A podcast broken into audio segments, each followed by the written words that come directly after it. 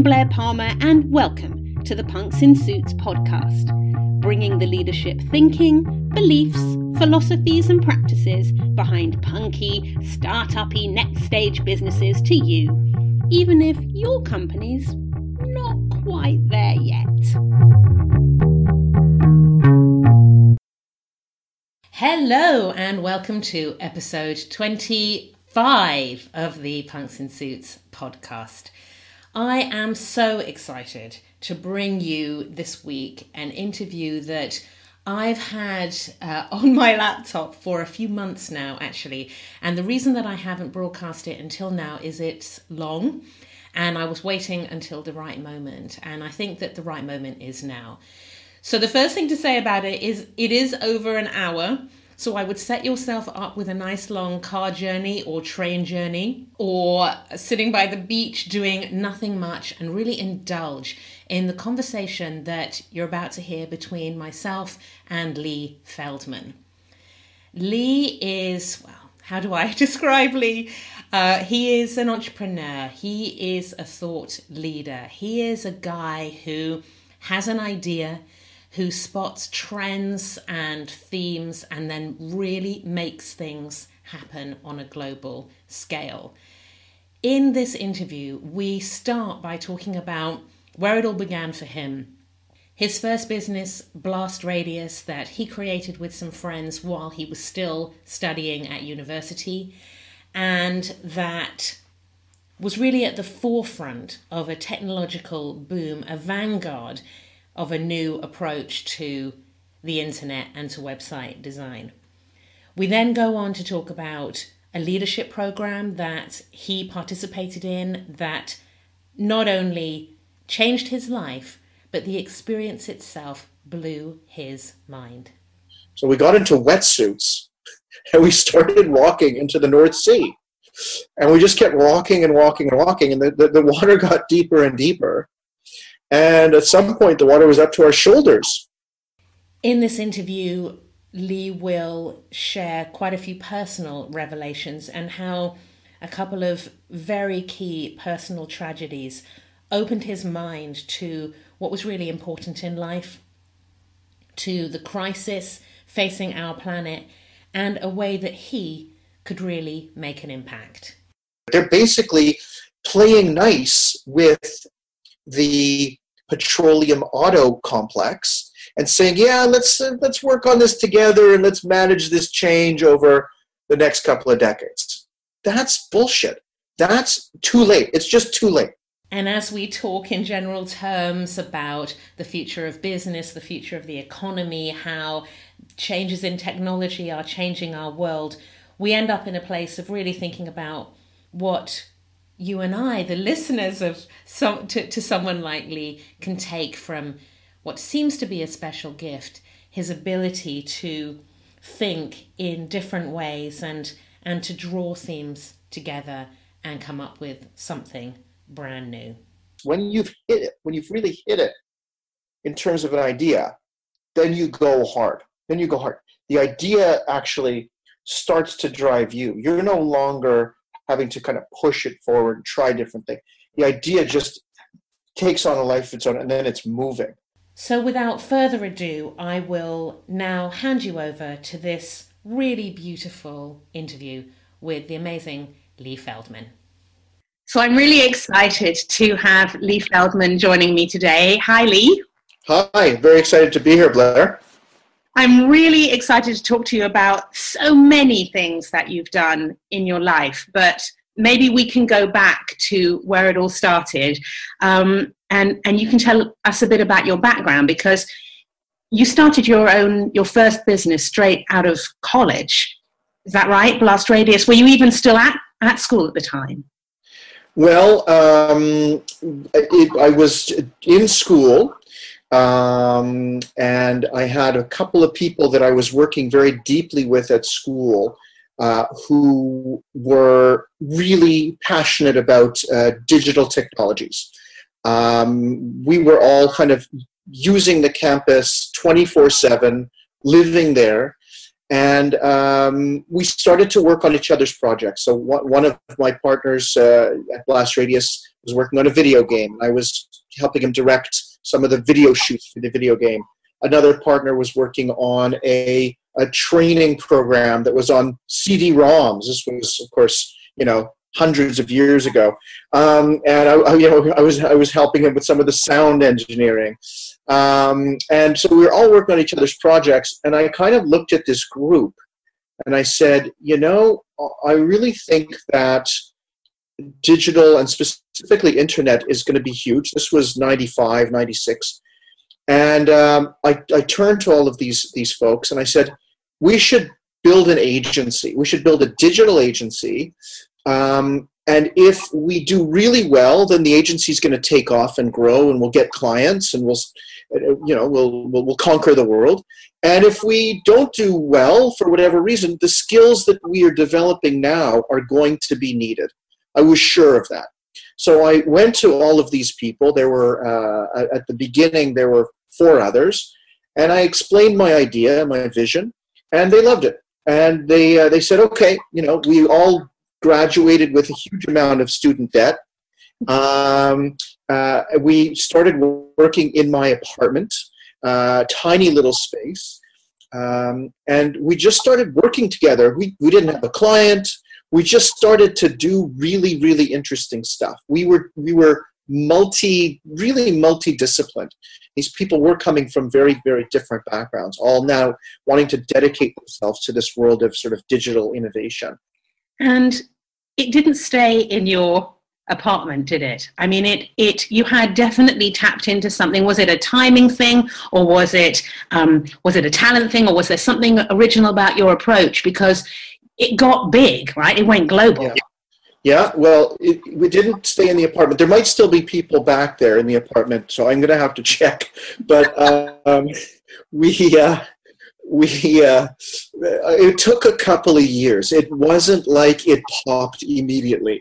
So you know i, I think we all we're all heads down doing small projects uh, doing a lot of um, uh, a lot of work for nonprofits just getting a body of work under our, our belts and um, and and this was going on 96 97 you know into 98 now we're like three years in. We're not making any progress. You know, we're not. We don't have any global clients, and we're getting. We're, we're, we're not getting. We're, we're not finished, but we're getting tired. We're like, okay, when is this going to happen? And so there were some breaks. There were some interesting lucky breaks. I mean, the first one was one of our partners had a friend who was a producer at a bigger video game company. Uh, it was a French video game company, and they were doing this new game that was promising to revolutionize video games. And they really needed a they needed a snazzy, for lack of a better term, they needed a very snazzy website to promote how special their game was going to be. Uh, and they were going to then use the website as their main marketing channel uh, as they were launching the game. So we pulled out all the stops. We didn't care about bandwidth. Back, you know, we should have cared about bandwidth. We didn't. We said we're going to just cram as much visual deliciousness into this promotion as possible, and we're going to then use it to promote ourselves. So um, this was '98.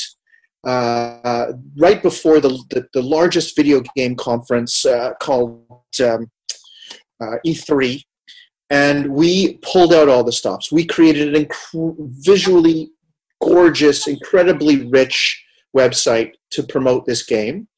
And sure enough, as we started to show this website to other video game publishers, they were they started to see a little bit of the future. They started to see themselves in this type of uh, channel.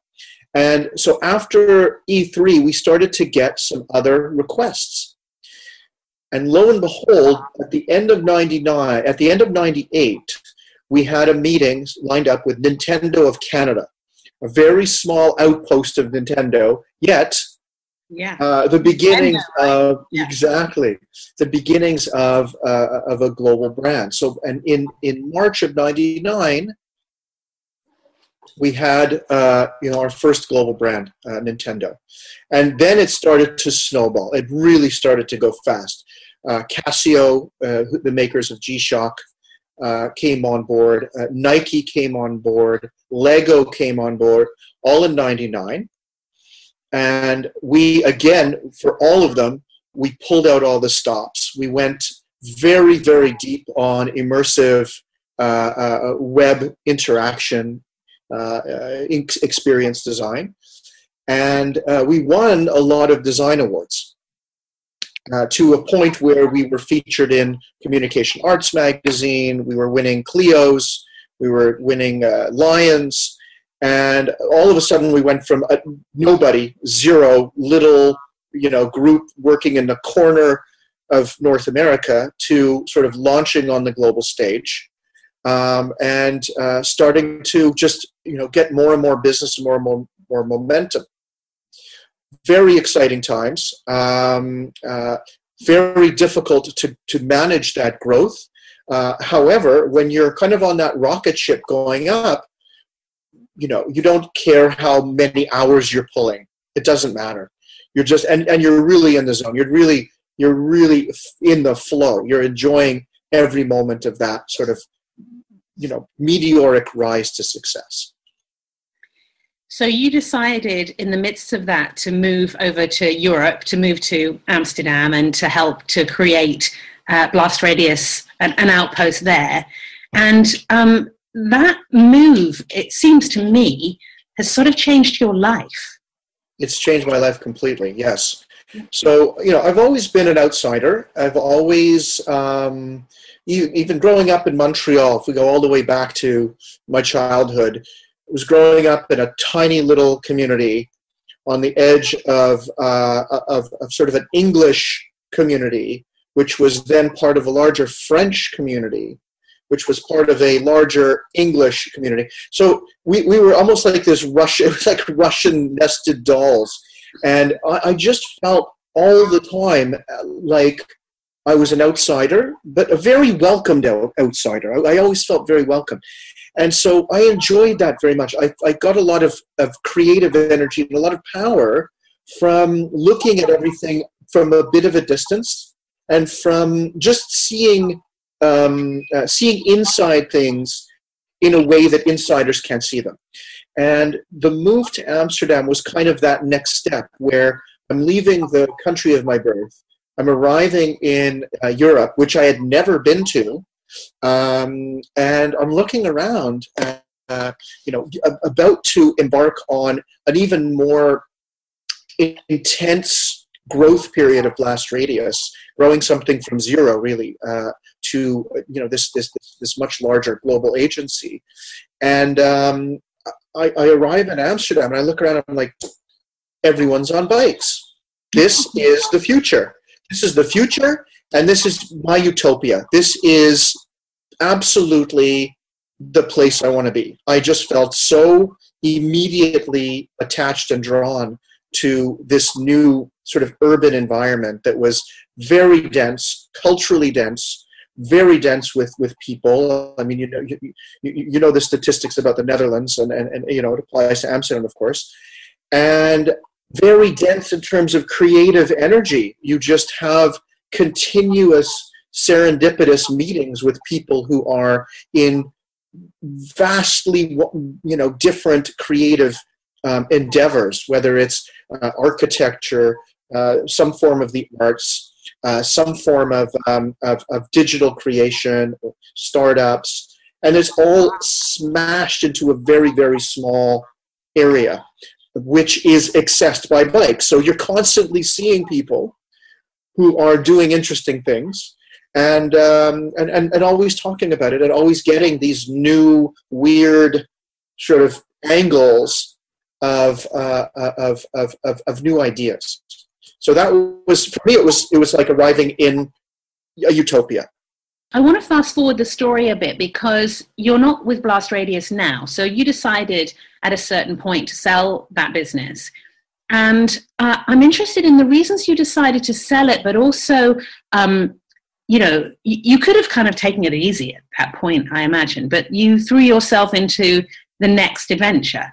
So why yeah. why did you decide to to move on from Blast Radius and and why did you decide to do what you did next? Uh, well, we uh, we got very fortunate. In our tenth year, the partners met back at the bagel place in in Vancouver that we had basically spent most of our time building the early part of the business. We didn't have enough space in my apartment, so we used this, this little bagel joint around the corner as the boardroom. And we met back at the same table that we always used. Uh, Ten years later, and we said, "All right, what what do we want to do?" And um, uh, we were tired. It was 10 years of very, very, very high growth. Um, and the CEO, uh, one of my closest friends, came back and said, "You know, guys, let's t- let's go. Let's really go big. But there's only three ways we can go big. We can either continue growing organically. It's going to take a long time. We could start going on a, a wild acquisition spree, um, and that's going to be highly risky. Or we could get acquired." and cash out some of this incredibly hard work. Keep in mind, we weren't paying ourselves top, top, top rate salaries. We were paying our, our, our, our employees top rate salaries, but we had kept our salaries very, very modest throughout these 10 years. So we collectively decided to get acquired and to uh, use that umbrella of a much larger entity to grow further. Um, fast forward one year later, and we were acquired by WPP, and that then allowed me to think about okay what's next? What what what else do i love to do? What do i want to do? And um, what format is that going to take? You know meanwhile i had uh, uh, uh one we had one child who was uh, you know now five six years old. Uh, we were thinking about having a second child and i knew that I, I i couldn't maintain and i didn't want to sustain that kind of uh, a crazy life of being on planes all the time, uh, being, uh, you know, uh, staying up all nighters, working on pitches. I knew that uh, that that wasn't sustainable. Um, so I started to um, I started to uh, um, um, look around. and I didn't really see anything that was that was interesting. I didn't see another enterprise. Um, I didn't see anything else that that really um, uh, was was that inspirational. However, one night I was at a dinner, and uh, I was randomly seated next to this uh, older, established-looking gentleman, um, and we started talking. And he mentioned that he was uh, just starting up a brand new school called THNK, and that you know he had heard my life story, similar to what I'm telling you today um, and he said, you know, you should come in and take a look at what we're doing. Maybe you'd be interested. Oh, and by the way, we're, we're looking for one final participant for our, our, our inaugural class. So I walked in the following day. The campus hadn't been built yet. They, they were putting, putting the finishing touches on it. They were working in a small, dusty office upstairs. And I walked in the door, and I saw this other gentleman who I had known very well from from Amsterdam, who was sort of the um, sort of the poster child for the creative city, and he was also part of this new school. And as soon as I saw him, I said, "Where do I sign up? I want to be part of this." The school is called THNK, uh, the the School of Creative Leadership. Uh, there's a campus in uh, Amsterdam, which is where I went to the program. And four or five days into the program, I said, "This is great. I've, I don't, I've never seen a learning experience like this in my life. I would like to help take this global." So I went back to the two people who had founded it, and I said, "Folks, I'm going to help you uh, uh, take this global. I'm going to launch the second THNK in Vancouver." And that's the journey that I've been on ever since. And what was special about that learning experience? Because most of us, I mean, probably everyone listening to this has done some sort of development. Many of them have done MBAs, many of them have done leadership development in their organizations. What was it about this learning experience that blew your mind? Well, um, I think what they had done, if I just try to deconstruct it as an experienced designer, you know, for starters, is they had looked at sort of conventions of that space, and they had tried to challenge and reframe a lot of those conventions. Um, and then they, you know, they, they applied that mindset to not only the design of the program, but a lot of the stuff that's run through the program as well. So we'll start with uh, kind of the opening weekend. Um, first of all, they didn't tell us very much about what we were signing up for. So already that was interesting. They just gave us a very general outline. And yeah, maybe there was some deeper dive stuff if you really took the time to look and scratch the surface. But you know, they didn't make it easy for you to find this stuff. And quite frankly, I was more interested in immersing myself in the unknown at the time anyway. So for me, it was perfect you know, they told us to show up at, at, at, at, at Central Station in Amsterdam at six o'clock in the morning. We got on the bus. We didn't know where we were going. They took us to the end of Holland where the land ends and the water begins. The sky was gray. The water was gray. The land was gray. There was no horizon to even see. And they just pointed in a direction over the water and they said, We're walking there. And we all kind of looked at it and we said, well, there's nothing there. It's, there's, no, there's nothing to even see. They said, we're walking there. So we got into wetsuits and we started walking into the North Sea. And we just kept walking and walking and walking, and the, the, the water got deeper and deeper. And at some point, the water was up to our shoulders. Oh my God. and um, we are, it's sticky mud. It's actually really hard to, like, you know, uh, uh, pull, pull your feet out of the mud because it's, there's a lot of suction. And uh, we get to about that point. Now our, our backpacks are on our heads. And we're like, oh, we don't know where this is going, but you know, it's kind of interesting. It's going to be a great story at some if we survive. We survive, yeah. and, and and at that point, the water kind of leveled off, and then as we were walking further it got it, it, it, it started to get shallower again. So what we had realized is we were we were doing what's called the mud walk which is a low tide walk that happens in this part of the north sea that can actually get you to some of the islands just off the shore of the netherlands.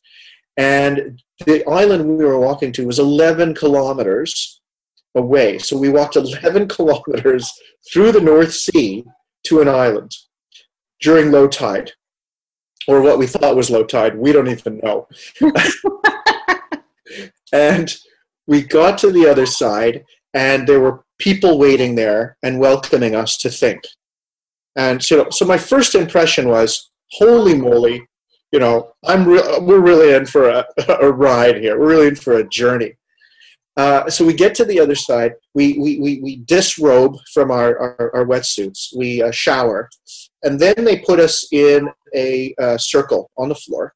So we're, we're, we're all sitting in a circle. And they said, We're going to call each one of you up one by one. The rest of you are going to have 29 index cards. Uh, we want you to go up into the middle of a circle when your name is called. And for 30 seconds, we would like you to greet everyone without saying anything, nonverbal reading. And for the, the remaining 30 seconds, we'd like you to express why you're here. The rest of you in the circle with your index cards, you need to write what you're looking at. What are you seeing of this person? And we're not going to tell you what we're doing with those cards afterwards. So, again, the very first exercise after we get to the island is a little mysterious. It's extremely intense. It's deeply personal. It's it's it's it's it's it's, intimidating. Certainly, a little bit out of my comfort zone. I tend to uh, uh, take quite a long time to open up to people. Um, and so I'm, I'm, I'm again thinking to myself, I love these types of exercises. I like uh, uh walking into the unknown. I don't really like being put into these socially awkward positions. But I'm, I'm, I'm realizing these are learning experiences. These are edges that are being pushed. And this is probably going to continue throughout the entire learning journey of me. Um, uh, so that was the, really the second exercise. And then the rest of the weekend on this island kind of unfolded that way, where there were a lot of deeply intense personal um, uh, uh, um, uh interactions. Uh, we got to uh, connect with each other in a very deep way in a very short period of time. So there was a, a social engineering aspect that was just very, very cleverly designed into the the program of the opening weekend. And again, back to sort of uh, uh, uh, deconstructing it as, a, as an experienced designer, I realized that this was an extremely well crafted uh, and, and well orchestrated experience. There was probably a run sheet in the background somewhere that was down to the minute and uh, with sort of a box at the end saying, you know, this is the uh, this is the emotional output we want to get. This is the intellectual output we want to get. This is the physical output we want to get. You know, I was pretty sure that it was down to that level in terms of how how well they thought through all these things. And that, I mean, that's really what convinced me that I didn't think there was another school like this that existed in the world. So you went on to uh, to co-found THNK Canada. Yeah.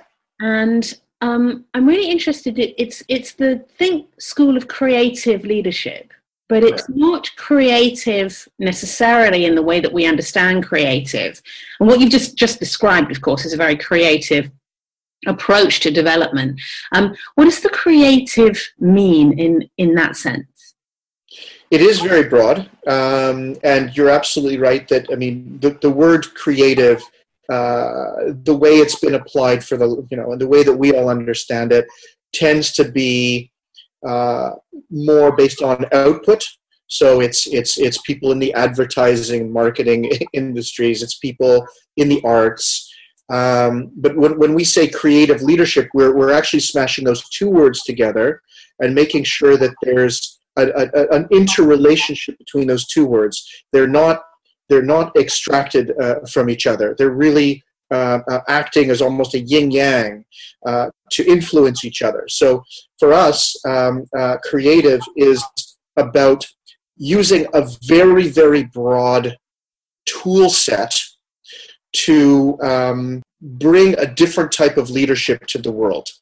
We see that 20th century was, um, uh, let's say, 20th century was really all about sort of the hierarchical uh, structure, the command and control structure.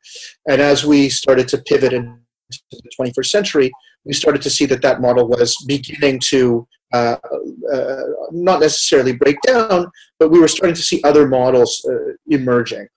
And so when we talk about creative leadership, we are talking about uh, uh, breaking away from the old hierarchical structures and breaking away from the same types of skill sets or mindsets, really, that were needed to lead enterprises in the 20th century and um, um, that are required to lead enterprises in the 21st century.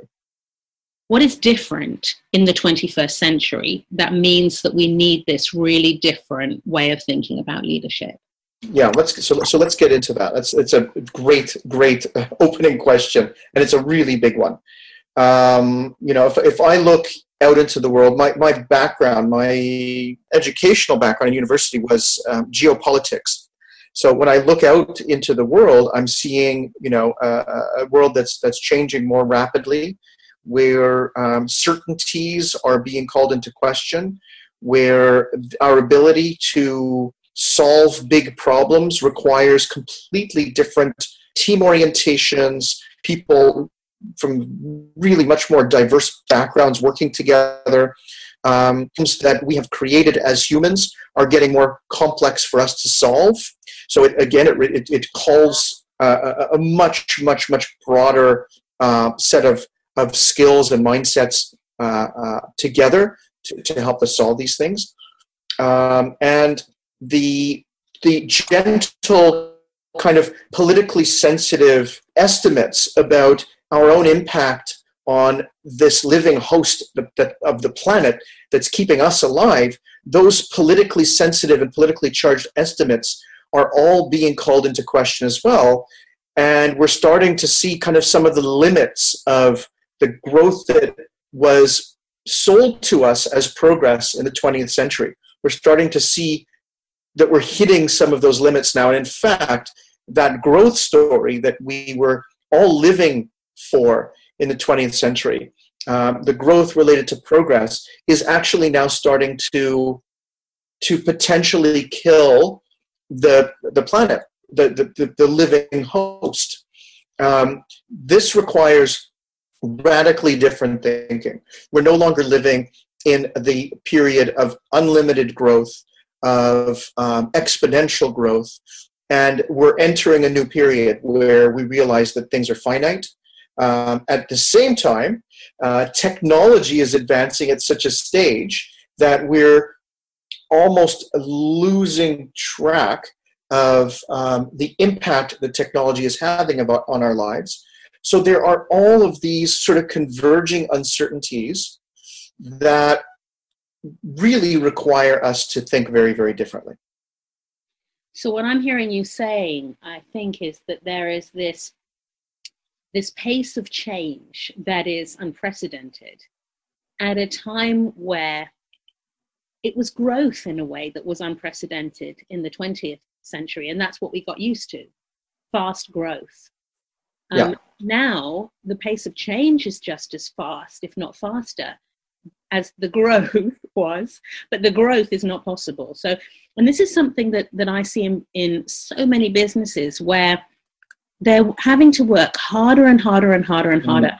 on tighter and tighter margins with more and more efficiency to kind of squeeze out the, the kind of returns that would have been very easy to achieve 10, 15, 20 years ago. And, and it just doesn't seem possible now, but they haven't shifted their view about that.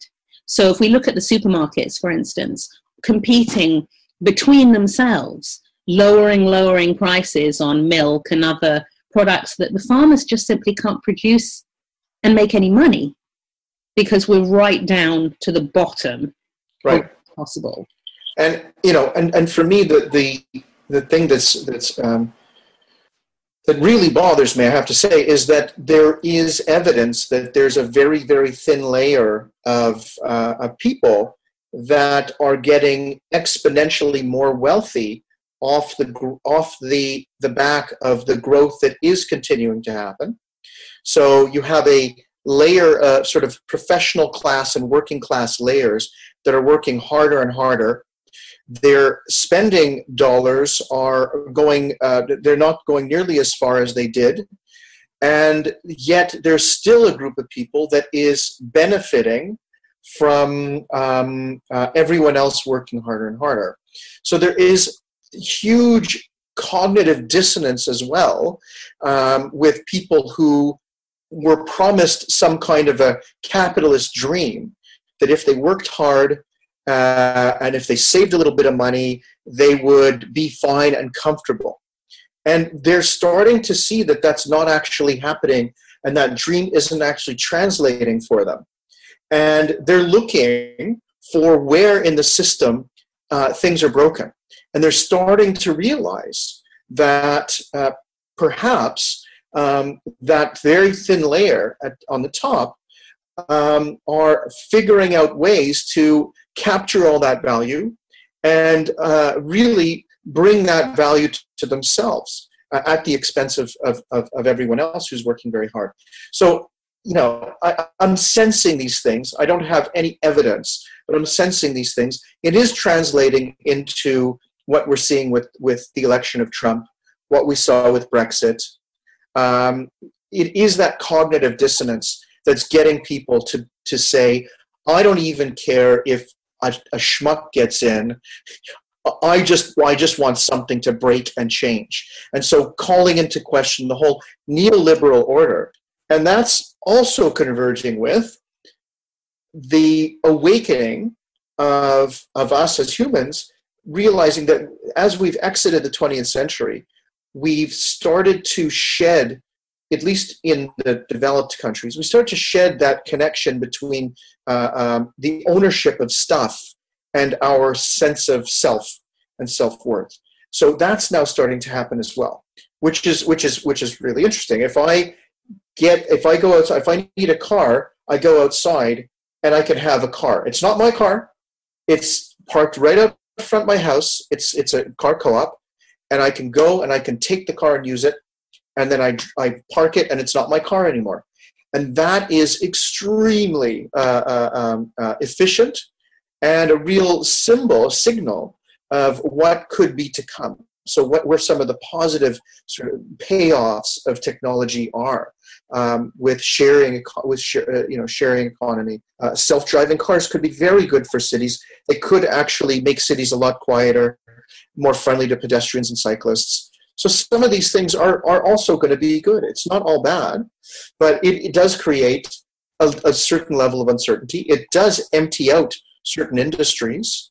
Uh, truck drivers will be out of business. Cab drivers will be out of business. Um, what, what do they do next? Where you know, yeah, some some weak signals, some weak signals. You know, yeah, and you can understand why it's terrifying for so many people, and why one of the ways that I see what what we're seeing at the moment in terms of trends is just a huge amount of fear and, and probably justified fear that the world as those people knew it, a lot of those people knew it, is it isn't just that they've closed the mines or something, or that, that the car factory has moved to a different city. It, those were very disruptive changes in the 80s and 90s, but this is not that. This is the world as they see it and, and represented by people like you and me and by most yeah. politicians and by a lot of business leaders, uh, new style business leaders, is moving so fast and so far away from what they recognize. So when we talk about collaborative economy or the circular economy or the sharing economy, all the all these kind of things, Silicon Valley, you know, the tech boom, or all these all these kind of concepts, and the bike, which we'll come back to in a minute, it just it's so foreign to large parts of the Western world that they simply don't want it. So I was at a conference, moderating a conference a couple of weeks ago, um, and someone came. Uh, we, it was a panel that I was moderating about uh, the digital transformation program in this organization, and uh, someone in the audience asked, "What did it have to do with them?" Um, you know, what, what difference was it going to make? And someone on the stage said, well, half of what you now do will be done by bots. But don't worry about it because there'll be plenty of other opportunities created for things that you can't currently do that will be enabled by the bots. Yeah. So they, they felt kind of reassured. And then afterwards, when I spoke to um, to someone else uh, who, who was involved in this industry from the same company as the guy who'd spoken on stage, he said, It's not exactly like that. Half of these people will be out of work. They will be replaced by other people who'll do the stuff that the bots aren't doing, but it won't be these guys because these guys don't have the skills. So they are they are right to be terrified. Yeah, these are these are huge, you know, major human issues.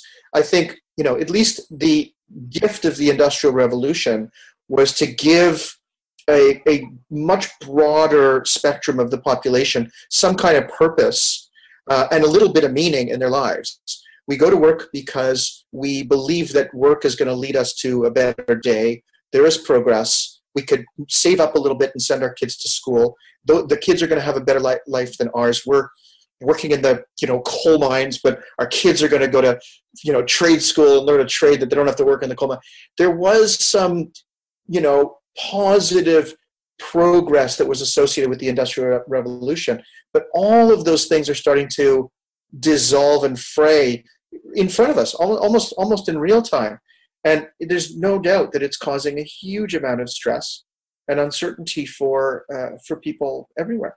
So you um god i'm loving this conversation. So so you in addition to your work with THNK you've now become part of a movement to to create i mean maybe you can explain where it came from but basically bicycle mayors in in every major city in the world. I mean where how, how do you go from you you're at THNK you're co-founding THNK you set up THNK uh, canada and then the bike? Yeah well, I mean, it's it's it's it's actually quite a dramatic life story. It's a very very dramatic life story. So, uh, but I want to get into it because I think it's it's it's absolutely a huge part of uh, who I am, and it's the main, main major ingredient in who I am. So, you know, here I am on the journey to start this incredible school in Canada.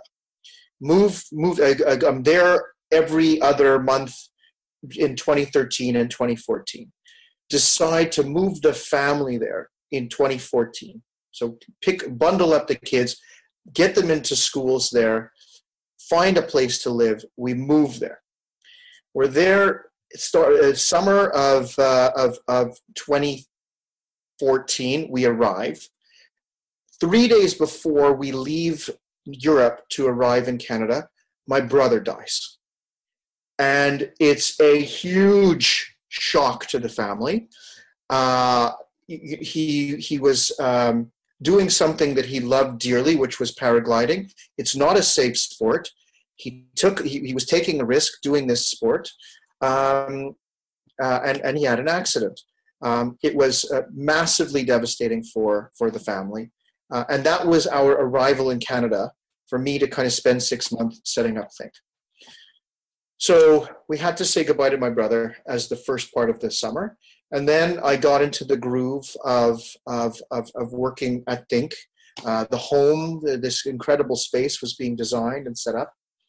And we were now uh, into December. We were launching in January, and December 4th, a couple of weeks before launching, I get a call, and my mother and my stepdad were in an accident in Rome. Uh, I had to drop everything I was doing and go to Rome, and uh, um, um, walk into a situation that was was actually quite shocking, and um, uh, uh, that really uh, um, um, uh, changed my perspective about almost everything um, uh, in so many different ways. I mean, one of the things that THNK teaches you to do is reframe, a lot of reframing.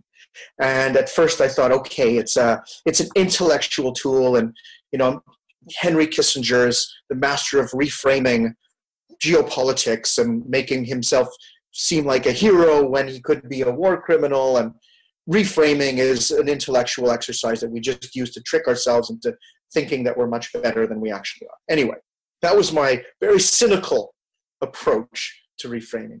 But as I started to deal with the passing of my stepdad and my mom, I started to see all sorts of very, very weird aspects of life that I'd never seen before. And the first one was, you know, for everyone around my mom who, you know, just developed and cultivated these incredibly close, dear relationships with so many friends. She had such a, an incredible network of friends and family. Um, they all saw this as a terrible tragedy. She passes away at 70. She's in great health.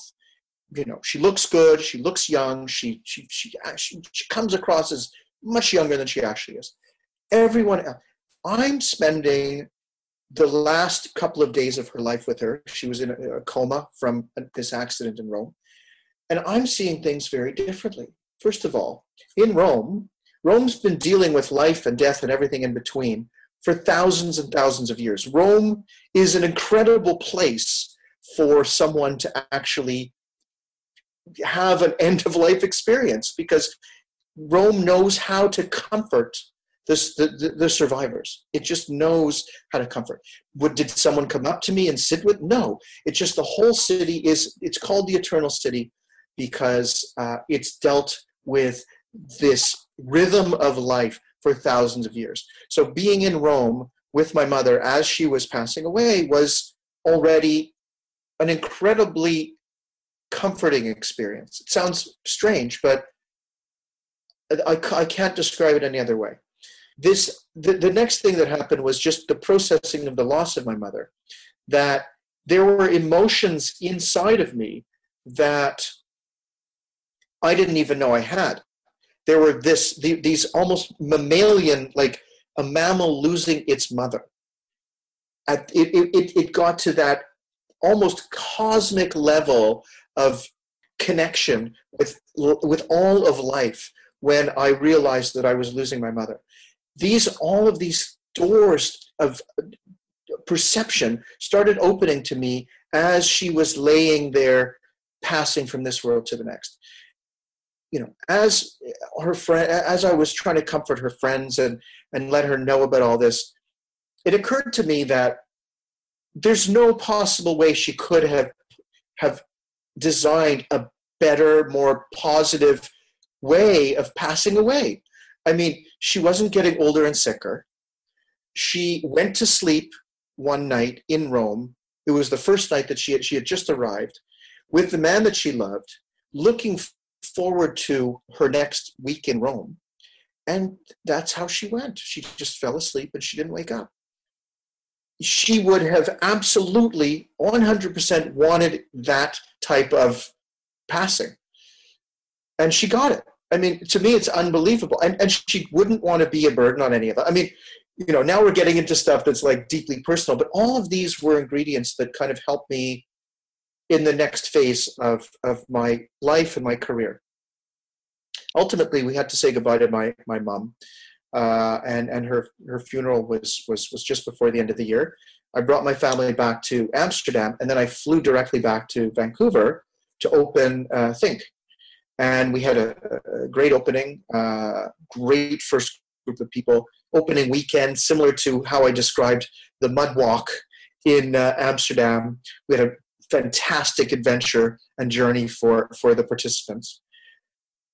And all of through all of this, I had this this this this extra unmet feeling, un, un, unfulfilled desire, and it was this: in my heart, I had something else that that I really needed to get out, and that was cyclespace.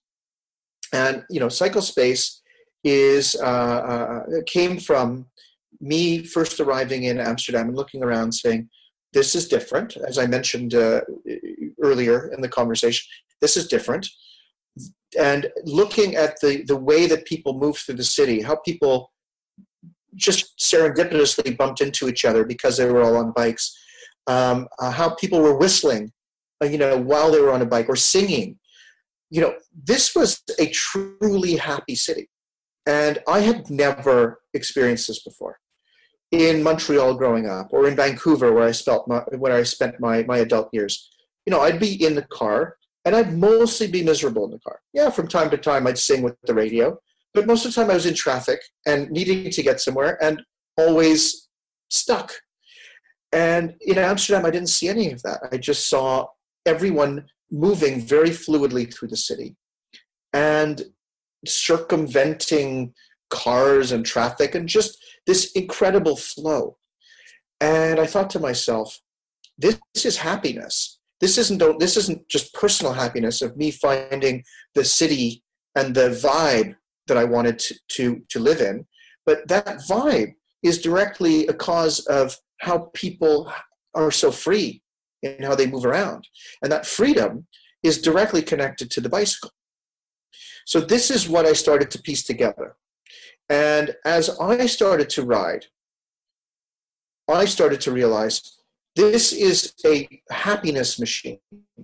This is making me very, very happy. And the reason it's making me happy is a bit more complex. It's making me happy because I'm realizing that I don't need an expense, I don't need expensive stuff to be happy. I don't, and it really started with replacing the car. This is getting me from A to B in a much, much easier, more fluid way. It's giving me a little bit of a uh, uh, endorphin boost because I'm getting some exercise. It's getting me on the street connected to other human beings in the city. Um, it's allowing me to think um, and not be just so tense about being in traffic. And so I just it just occurred to me this is a happiness machine. And how do we tell the world about that. And Cyclespace is my way of telling the world that the bicycle is a key to a happier, healthier uh, uh, uh, city, uh, citizen, and planet. That's ultimately what the bicycle is going to bring. It, it hasn't reached its full potential yet. It's almost a 200 year old invention it is going to act as a counterpoint to all of the modern technology that promises so much in terms of freedom, in terms of you know time saving, but actually doesn't deliver any of that. In fact, probably does the opposite. The bicycle is the counterpoint to all of that. And this, these are the stories, these are the philosophies that I'm starting to create and build. And it all uh, really started when, when my mother died, I said, you know, you can go at any time. Fast forward to 2016, and the city of Amsterdam realized that they were sitting on a gold mine in terms of positioning as a bicycle centric city.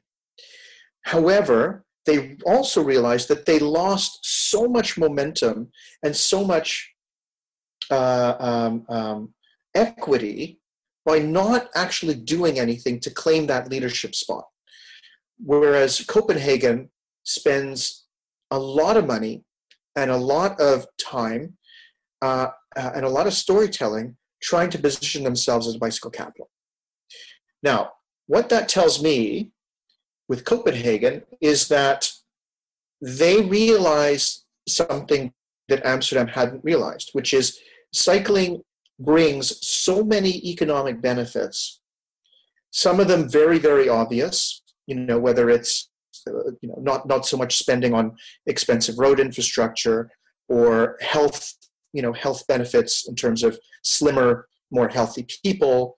Um, um, but then it, it you know then it, it gets into more uh, a deeper deeper deeper and deeper levels of benefits that are a little bit more invisible and under the surface you know th- these bike cities are becoming much more desirable places for people to go visit and hang out in they're quieter people could walk down the street and have a conversation at a normal volume and not yell over each other's voices and over the over the you know the din of traffic. Uh, people who get on bikes, as I was mentioning before, start to it's almost like a gateway drug to thinking about what else they may not what else could they give up. I've given up my car. What what else what else is sort of a, a drag on my happiness?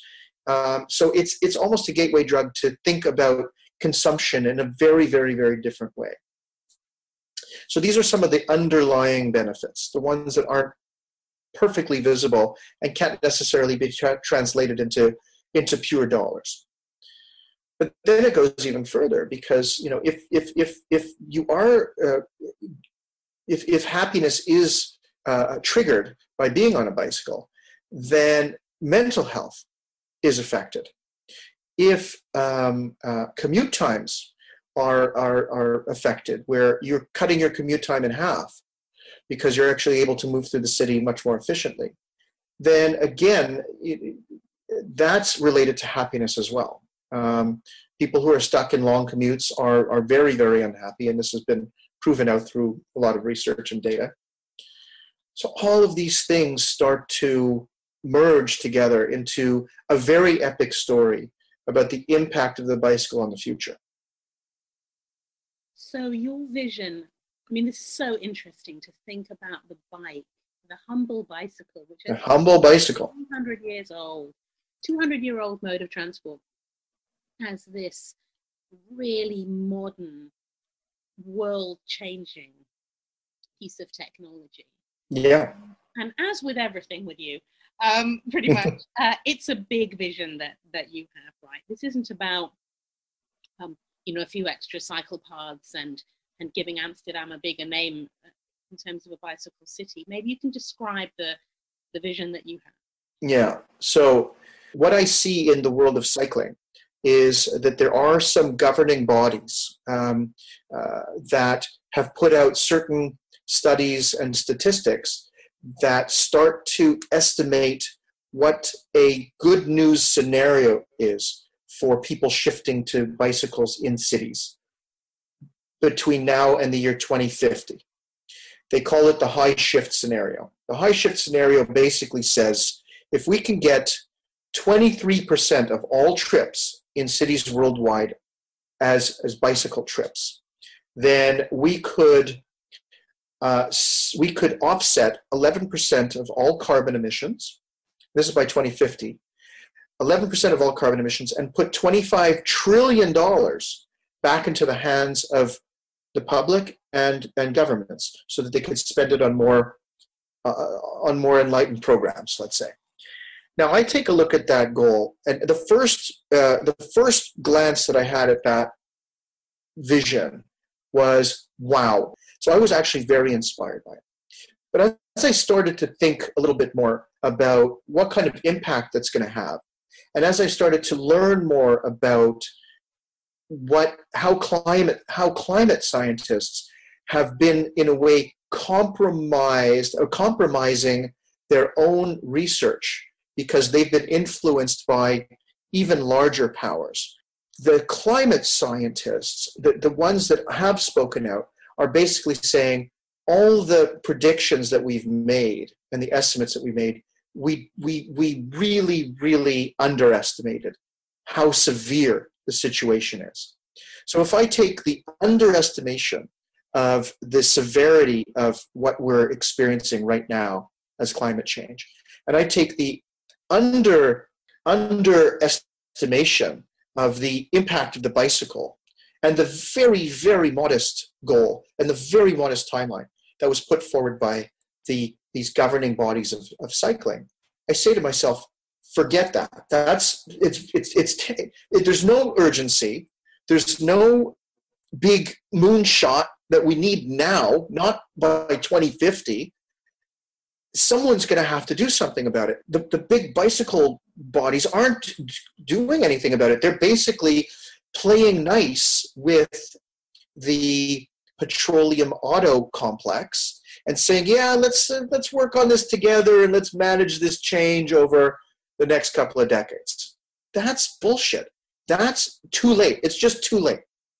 So what I'm saying is, and this is where the big sort of idea comes in, is cycle space is creating a completely new language, a completely new set of goals, and a completely new time frame for this change to happen. We're going to be i don't i can't i can't release the details right now because it's still in process but i can tell you that we're getting we're getting very close. And to drive these goals we have this bicycle mayor program.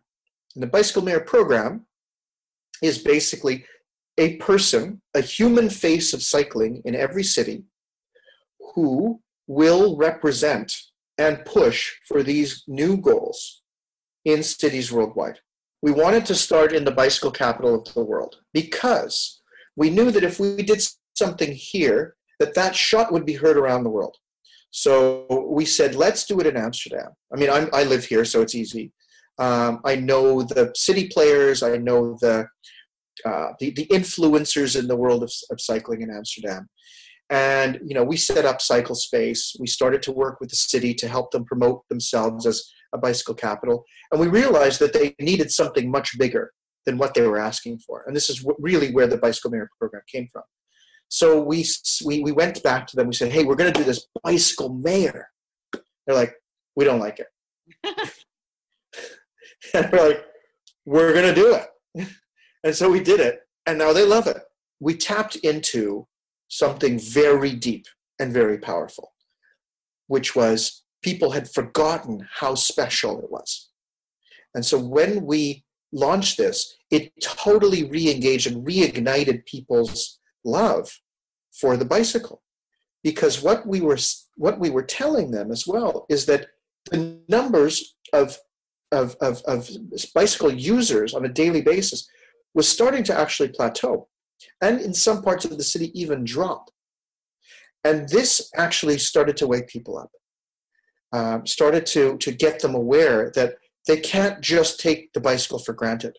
That other forms of transport, specifically the self-driving car, will try very very hard to elbow and push and coerce and uh, persuade their way into the cityscape.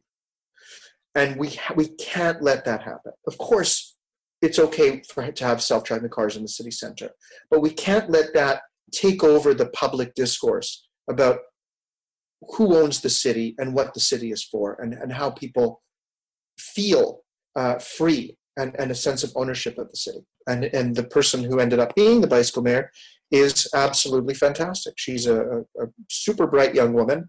Uh, she's in the bicycle industry, so she's in. She's she comes from from that world, um, and she knows how to carry herself as someone who is non-aligned but who's really interested in bringing together all of these multitudes of stakeholders to create something that's that's uh, much better than the sum of its parts. If I could just take a couple of steps back, because I, I, I think that one of the connections that would be great to make for for you and your audience would be like how does creative leadership translate into this these ideas right? Because so, I'm listening to you tell your stories and and there is something that in fact you mentioned the word yourself. There is something for me about your instincts and your hmm. listening to little little notices yeah. you get um, that tell you something, wh- whether it's something that's just triggered by what's in the environment, like like your awareness um, that led you to create Blast Radius, or your awareness that led you to think that getting involved with THNK was the right thing to do, not just for you, but kind of the right thing happening in the world at the time um, and your personal circumstances, which then led to this kind of revelation about big life revelation, which then made cycle space possible. So there's something definitely for me about your your noticing the yeah.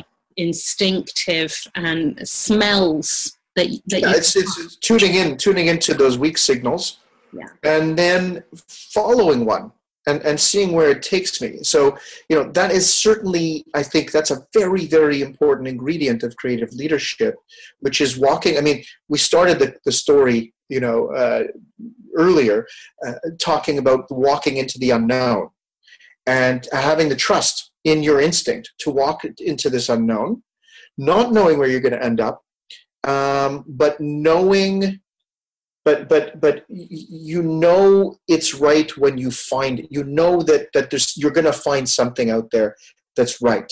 You don't know what it is yet.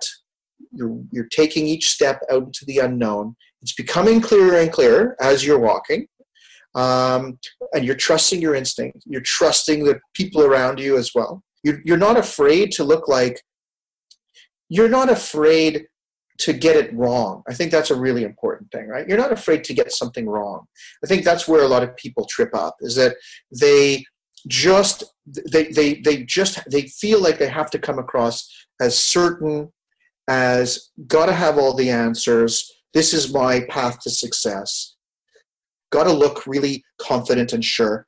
And I think the, the allowing the vulnerability to enter and and and admitting the vulnerability is actually a huge strength. It's, it's saying, I don't know, I don't have all the answers. I'm going to try something now. I have no idea if this is going to go anywhere, but I'm going to give it a try. And be, be having that like just curiosity and humbleness to try these things. These are words that did not appear in the lexicon of 20th century leadership all of that is so relevant, I think, because that is something that you can translate into any environment that you find yourself in where you where you could lead you know where there is an opportunity to take some leadership. And leadership not so much being about in fact nothing that you've said there is about people skills in in the traditional sense about persuading people to follow you and right. you uh, get people inspired. It's much more about your own inner development and your inner sort of self-awareness. Um, and and there's another piece which you, you which I very much associate with what you've done or the journey that you've described, which is to do with patience. Because there's also, in addition to this need to be right, there's this need to get results really quickly, mm. for the idea to be right fast.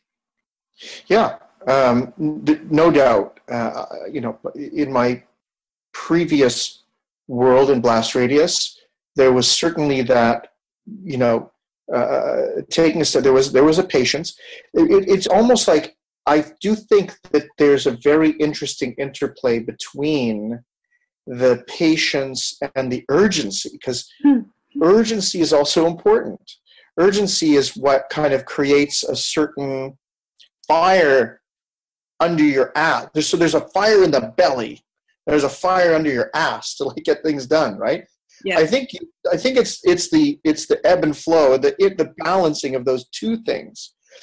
If if you go too slowly, I don't think you get the kind of momentum that you need to create the escape velocity to uh, create a, a workable enterprise. So then the gift and the patience and the is all lost in the sands of time. So you do need the combination. So I, I, I, I, I, I would say there is a certain amount of patience, but when I think what it is is when something really sticks, when you've hit it, when you've really hit it in terms of an idea, then you go hard. Then you go hard. The idea actually starts to drive you. You're no longer having to kind of push it forward, and try different things. The idea just takes on a life of its own, and then it's moving. And you're on a fast moving, you know, you're on a really fast moving uh, rocket. And and that's that that energy that you have created that starts to carry you. And and just a final question um, to you. Do, do you think that what you're talking about this this style of creative leadership and the the way that you think about the world do you think that that is something that we can all access or do you think that you have a special there are a few people that have a special innate ability at that yeah no i i, I think i really i really pride myself on trying to be as normal and human and totally unspecial as possible. For me, the real disruption is that any anyone, it, at least this is this is how I feel. I I may be wrong. I may be completely wrong, but I, I hope and I really think that anyone can do this. I, I don't feel special or gifted. I feel like I've tapped into something like that I, I love, which is a gift potentially. But I'm not a I'm not a, a massively gifted. Uh, you know, and, and I don't have a high IQ. Uh, I don't have a, a, a, you know some kind of a cosmic vision like a Stephen Hawking. Um, I'm just a, I'm just an average guy who has a who's had a couple of moments of deep deep clarity about myself. And and and that's it. I i not much more. Not much more. I've had a couple of of moments of deep clarity. And it's in those moments where i know exactly what makes me happy and i know that what makes me happy is not necessarily the pursuit of happiness i know that for sure and so i i and and when i'm on a bike with my kids and my wife, and we're riding through the countryside. When I look at this family in motion, that is my moment. That is my, I think that's my moment of clarity where I'm like, this is what matters right here, right now. This is what makes me really, really happy. And do I need to make a shitload of money? No, I have been lucky. and I've been very, very lucky. I have to say, I've been fortunate. But but faced with, and, and this is, you know, maybe the final, let's say, confession, uh, faced with uh, uh, also a huge loss of, of, of, of, of money, a huge uh, investments going wrong. I mean, I've just made terrible, terrible mistakes. I'm not good with money. But when I'm on my bike with my family, and I'm looking at them and we're smiling and singing and moving through the countryside. I'm like, I just don't need very much to be happy. This I need this. I need some purpose, which is what we talked about before with cycle space and with THNK. And that's it. That's really it. So I think there's a, a huge freedom that's associated with getting to that that level of of, of insight and clarity. Yeah. And I think that's a, a really inspiring place to, to end because I think that that is something that is accessible instantaneously. It, it, it doesn't take years of work No. um, you know, at a job you hate or a million No. to do. It, it, It, doesn't. It doesn't even take. It, it, yeah, it doesn't even take THNK. I mean, you, you don't. You wouldn't have to go to a, a pricey uh, uh, uh, executive leadership program, or uh, a a- do a lifelong learning journey to get to those things. I think what you've honed in on with me, and I'm glad that you helped me recognize this, was you you you made it very very clear. I, I have an instinct that I tune into certain signals. And that signal of this is what makes me happy, and being able to then connect that to kind of the story of my life and the story of the ownership of stuff versus just experiencing incredible things with people you love. Just just connecting all that together in that moment and and and and saying that's an important moment to tune into. That's that's uh, anyone could do that. Any it's it that's it's it's not a skill that you have to learn at school or anything. But there is a i think there is a gift to be able to identify those those insights and moments and be able to make that kind of cosmic connection back to life the universe and everything as douglas adams would say Lee, thank you so much for talking to me. I'm I'm going to have a hell of a job editing this. yes you are Just make it like a two-hour podcast. make it a two hour special absolutely Yeah, listen on your commute to work one morning. That'll keep. Ex- exactly exactly and, and if you don't like it then we'll get Karl Pilkington in next time to do some crazy stuff yeah that round-headed man. well yeah i'm not too far just today i'm not too far away from that Well, Lee, thank you so much, and um, it's really a pleasure yeah, it was a huge pleasure to me too. Thank you. So that's it. I hope you enjoyed listening to that as much as I enjoyed actually speaking to Lee. I really love that down to earth, no mystique, passion driven approach that someone like Lee brings to his work, but also his life, and the, the message of simplicity, which I think when we look at our lives and we see how burdened we are by our massive mortgages and by our car payments and by the fancy holidays that we insist on having and the shopping trips every weekend, uh, when, when we experience that heavy burden and then hear about the freedom of getting you and your family on a bike and living in a city where you can get from place to place in that way, there's something hugely attractive about that. You can find out more about CycleSpace by going to cyclespace.nl uh, because it's Netherlands based, so that's cyclespace.nl. You can also find out more about THNK if you're interested in that program by going to thnk.org, and that's T H N K.org. And to find out more about the work that I do and how you can stay in touch with me and the team at That People Thing, here's the lovely Ivy Palmer. We now have a Facebook page where you can get information about the podcast, links to other articles and experts, and connect with like minded people. Just search Punks in Suits and like our page. Of course, you can also follow Mummy on Twitter at Blaire Palmer, Instagram at Blair Lees Palmer, or email her blaire at thatpeoplething.com.